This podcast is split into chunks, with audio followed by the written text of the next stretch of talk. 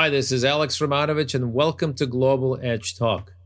Today, we have a wonderful friend and an amazing small and medium sized business pioneer and promoter, Melinda Emerson.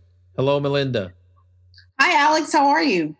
I'm doing great. And um, one of the things that we wanted to immediately talk about is, first of all, you. I want to introduce you you have been the, one of the leading voices, one of the um, very few leading voices in the small and medium sized business uh, arena. You have your own um, podcast, which is called Small Biz Chat, which is dedicated to helping women achieve this small business success. You're a book author. You have a couple of books, one of which, the notable one, is Fix Your Business in 90 Days. Uh, you have another book called Become Your Own Boss in 12 Months, which is great. Mm-hmm. Uh, you're mm-hmm. host of a small biz chat uh, media outlet and media channel, and you're also president of the Small Biz Lady Enterprises. Welcome to our show. Thank you so much. Gosh, I don't know how I do all those things in a regular week.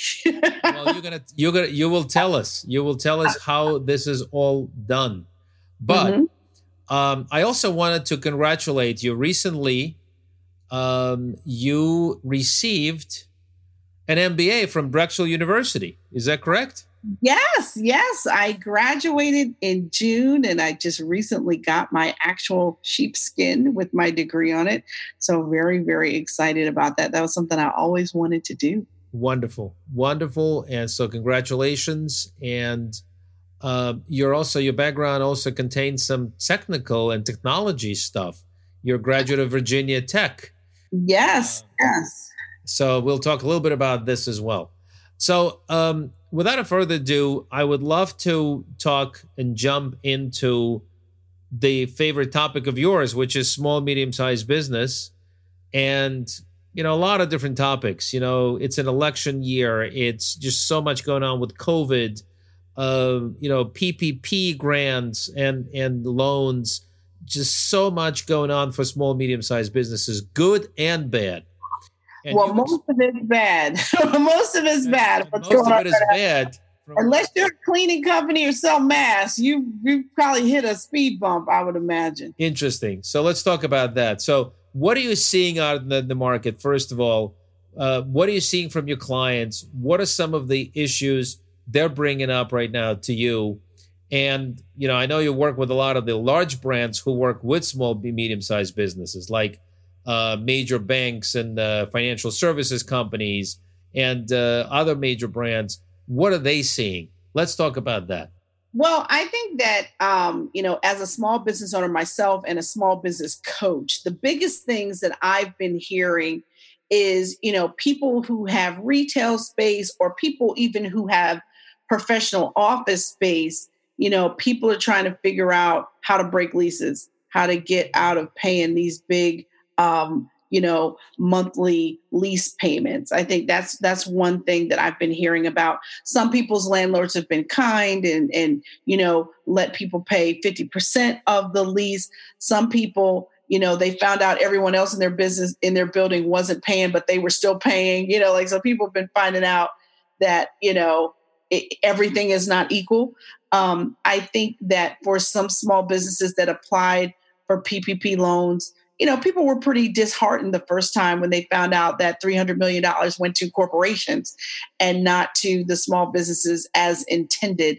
I also think people were a little bit taken aback that so many large organizations and nonprofits, you know, big universities got money and the Lakers got money. You know what I mean? It was just, it was such, it was rolled out in the absolutely worst way possible. And, you know, only 5 million small business owners have even gotten PPP loans. And I think that's important to note because there is 28 million small business owners. I also think that, you know, one of the other things that I think it's important to point out is as of May, 41% of African American businesses have already closed. They are shuttered. They will not have the opportunity to reopen, uh, let alone the health crisis that is upon us. I mean, myself, I recently lost an, an uncle. He was only 63 years old. He had just retired and now he is gone. And he left behind three daughters and three grandchildren. And, and you know, so there's nobody at this point who doesn't know someone who had it or, or know someone who lost someone who had it. Um, and I think that has really affected everything about our lives and people's businesses. And you know, I I was just asked earlier today by someone, you know, they're going to finally open up Philadelphia restaurants for in inside dining as of September 8th, and they were like, would you feel comfortable going? And my answer is absolutely not. I'm not stepping outside of my house till January, man. I'm not doing it. Um, I'm also not sending my kid to school. I'm not comfortable putting him on a school bus or public transportation and sending him anywhere. So whether or not they open the schools or not, it's inconsequential to me. Um, my kid's going to go virtual until we get this thing under control, until there's a vaccine, and a bunch of other people have taken it. That's where I'm standing on on all of it. So doom and gloom what is a small business going to do?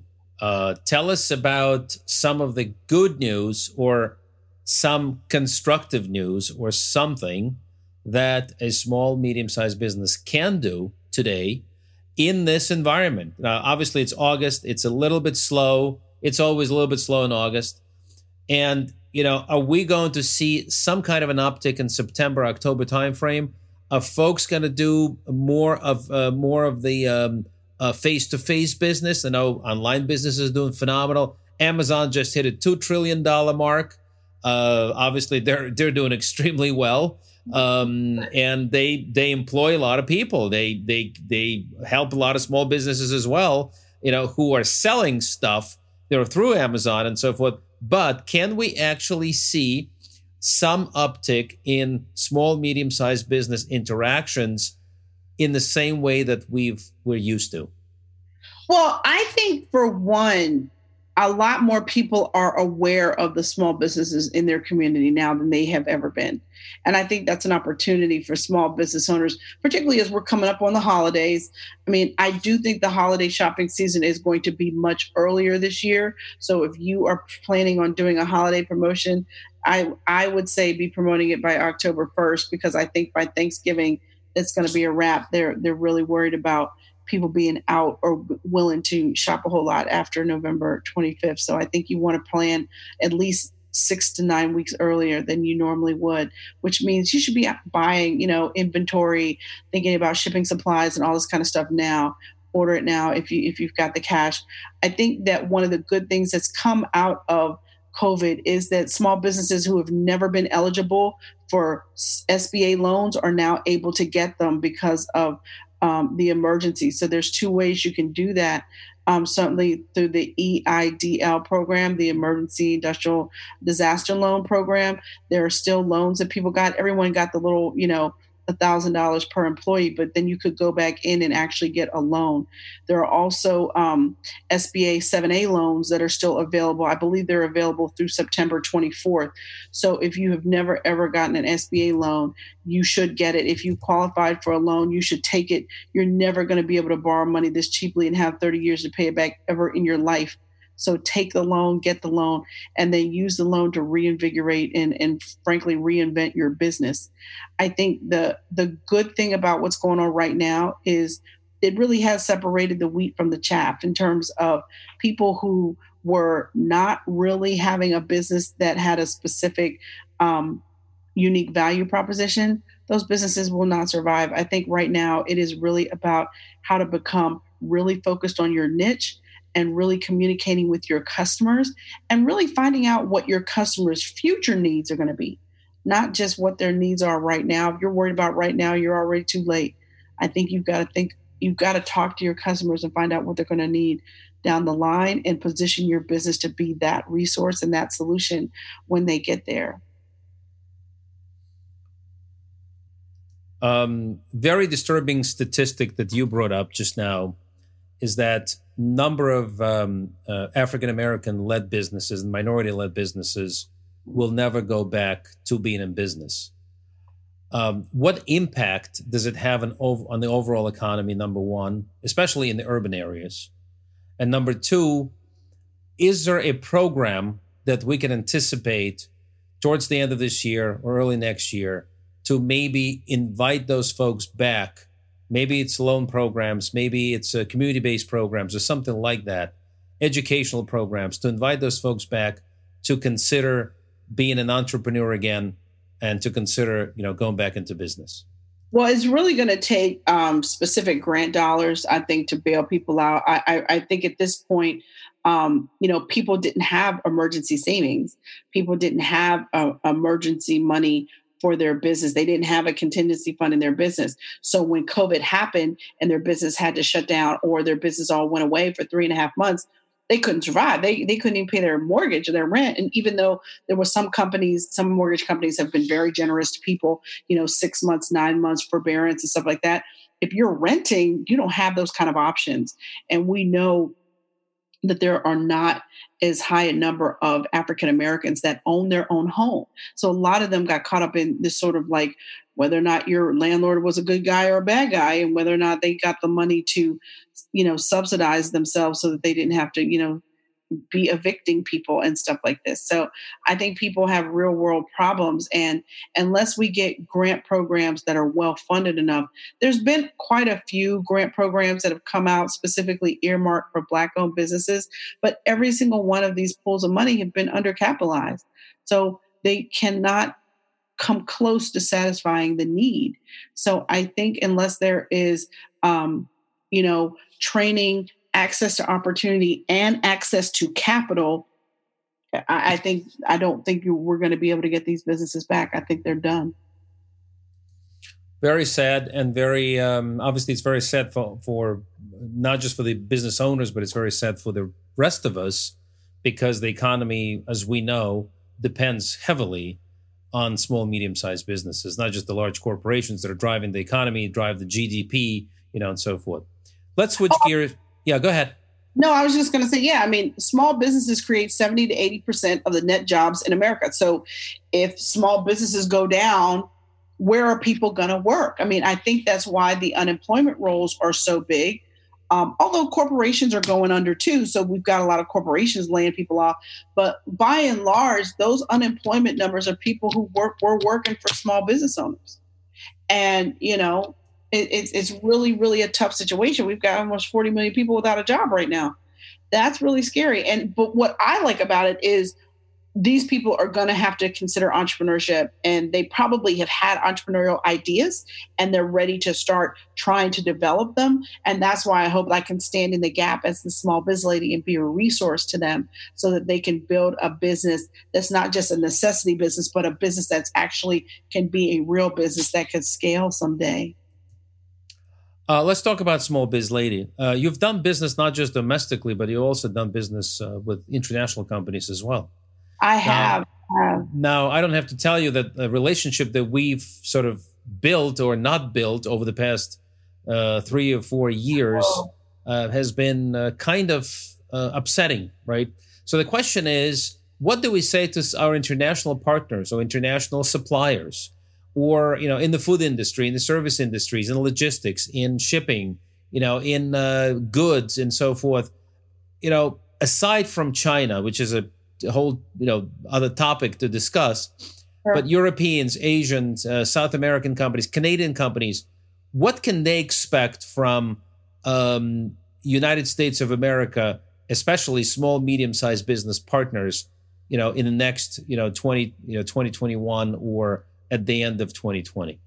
Well, I think that a lot of sentiment will change after the election. I think depending on how the election goes down, then we just have to pray that there is a change in America. That um, I think that immediately we will go about being perceived very differently. But I think that you know when it comes to small businesses supply chains have been deeply affected because of covid and even though things have started to open back up it's still, you know, you can still be delayed getting some of your raw materials and inventory from around the world. Certainly not just China, although China is a huge trading partner with the US, but certainly people getting stuff out of Mexico, people getting stuff out of South America, you know, there's a lot of challenges still to small business owners. Um, I actually have a client that manufactures candles and aromatherapy sprays. And they were they were trying to get 80,000 units and spray bottles for an aroma spray. And it was extremely difficult. They had to call you know vendors all over the country just to get 80,000 units. So there's still a real supply chain with people trying to get things to do business. But i think everyone has to be patient and know everyone knows what's going on. It's a global pandemic. So hopefully people will not have such unreasonable requests. But also, too, this goes back to you want to have two vendors that do everything so that you're not handicapped by one. Um, but I think what we want everyone to know around the world is that small businesses in America are still very much interested in doing business, and we want to partner. And more people than ever are collaborating on deals and partnering and bundling things together. So I think that small business owners that are exporting as well as importing goods, they are still in that business. And it doesn't matter who's running the country because all money is green. So I think that's what people need to know about us. Let's talk a little bit about the supply chain some more. Um, we have a situation with China. Uh, it's it's not an easy one to solve. Um, we're in the midst of a very difficult trade war. Um, as small, medium sized businesses looking at their traditional suppliers from China, from Asia, and China specifically, mm-hmm. what can they do to start planning for a second source, for a US based source? Um, you know, maybe it's a Canadian source, maybe it's some, you know, maybe it's somebody on the continent or something like this. But what what is the plan here? What is the plan for small, medium sized businesses, depending or relying on on the supplies coming from China traditionally? I think everyone has started to look to, for alternatives and trying to get things from China. And I think that that started in March, and I don't think it has let up yet. I think that there are people that have just had to wait until China got their act together and got back open. But I think even if China gets open, there's just all this business with the tariffs and the delays on docks and stuff like that. So it's still very difficult to get product in and out of China, even if even if things are great. So I think that everyone has been looking for alternative vendors. One of the things that I always suggest to small business owners is that they really look at their trade association in their industry and call up other businesses that are bigger than them and find out who their suppliers are, if they're willing to share, if they have any excess inventory that you might be able to buy off of a larger vendor. You know, people I think are a little bit more willing to help each other right now because they don't know when they're going to need help. So I think that it's an opportunity for people to pick up the phone, make a friend, and hopefully, you know, try some people out before it's crunch time. Like if you know you've got big orders coming for holiday, then you definitely want to be talking to people now, testing people out now, you know, trying to see how long it takes them to ship things so that you will know so that you don't, you know, have to put a stock out sign on your website, which is kiss of death at Christmas time. So Absolutely. Now, let's separate the product based businesses and merchandise based businesses from service based businesses. Sure. Well, service based businesses have probably benefited the most from from COVID because they are still been able to do business. Because if you do business over the phone and the computer, it doesn't matter where you are.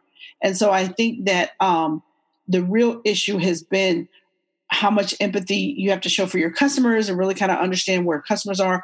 I know a lot of people in corporate America are suffering. People have been asked to take pay cuts to keep their job. Layoffs have happened. And so it's not as easy to reach a prospect over the phone with them ready to talk. I think you can reach everybody because everybody's home, everybody's in one place. I mean, there's a few people that have gone on vacation, but not a lot of people. So I think you can still reach people but I think for if you're a B2B company, the thing that you've had to do is think about how you can add value, additional value without adding price. And you have to be realistic that you're not going to get the same dollars that you were getting pre COVID. You just aren't because everybody's hurting. And I think if you have an honest relationship with your customer, you can get them to tell you what their real budget is. That's a better place to start than you know sending a proposal that you is like a lead balloon that's not going to land anywhere. It just doesn't make sense if you outprice yourself in the market right now. So I think B two B businesses have had to be um, tighter, slimmer, add more value, and maybe even be thought partners for free with customers just to show they care, just to show the empathy, you know, so that you can build loyalty long term because things are going to come back. Things always come back. But you definitely want to be put yourself in a position to be a resource, to be an invaluable resource to your customers.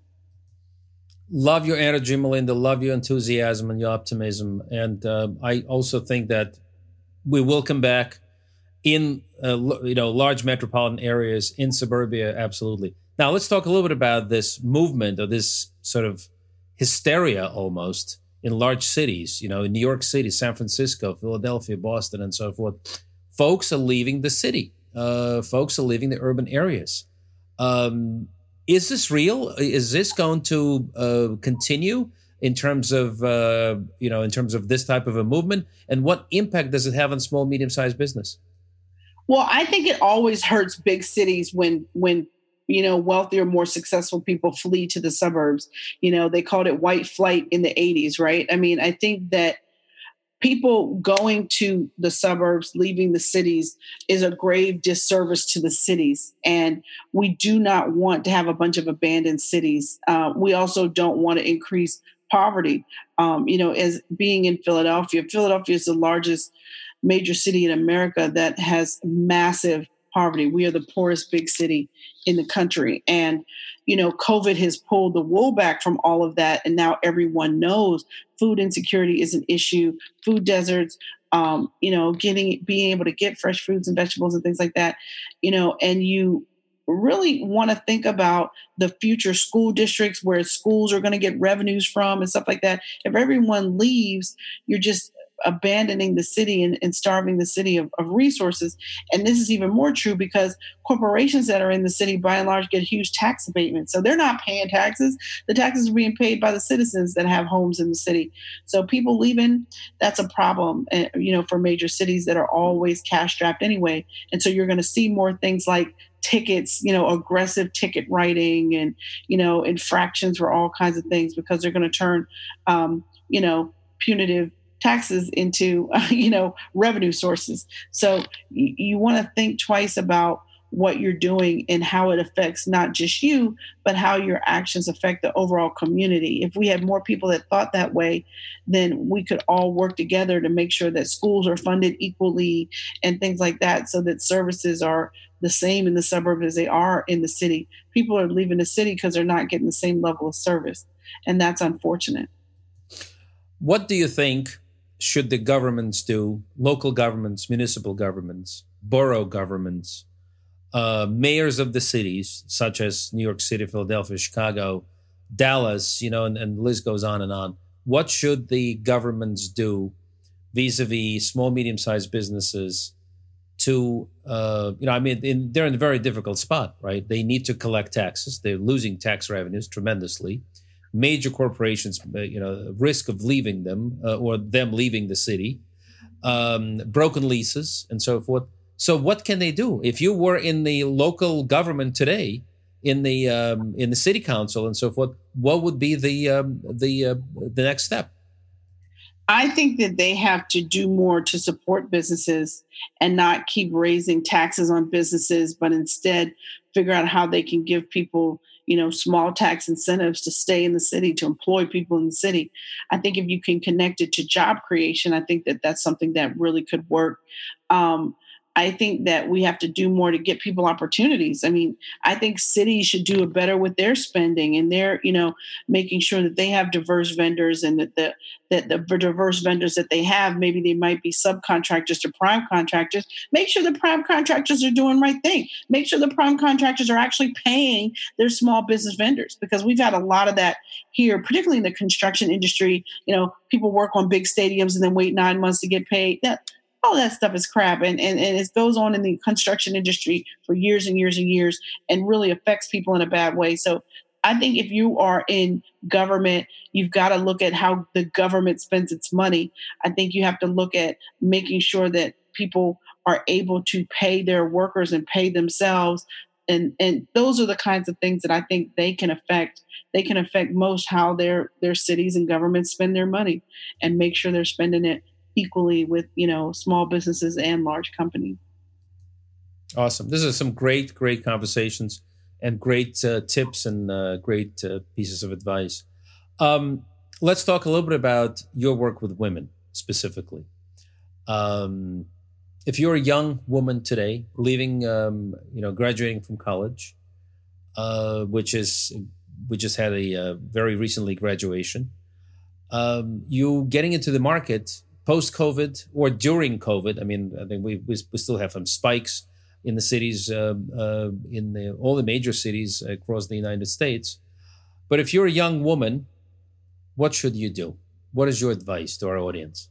Well, if you um, are just graduating from college, it is my prayer that you actually did two or three internships while you were in college so that you actually have some work experience on your resume.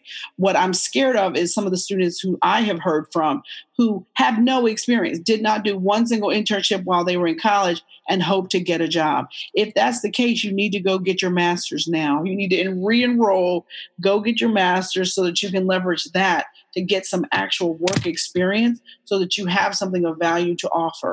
You know, just being a college graduate, I mean, that's not enough. You've got to show some initiative. You got to show how resourceful you are. I mean, being a college graduate just means you're teachable. It doesn't mean you can think. So you want to put yourself in positions where you have to think and that you can give an example of how your resourcefulness got yourself out of a jam. There are still people hiring right now. There's lots of companies still hiring people. So do not get discouraged and think that because the job market is down that there are no opportunities. There actually are, but you have to make sure that you have a good story to tell about you and what you really want to do. Whenever young people try to interview with me, I'm always like, "Okay, what's your big picture? What do you want to do?" And well, I kind of, that is not the right answer.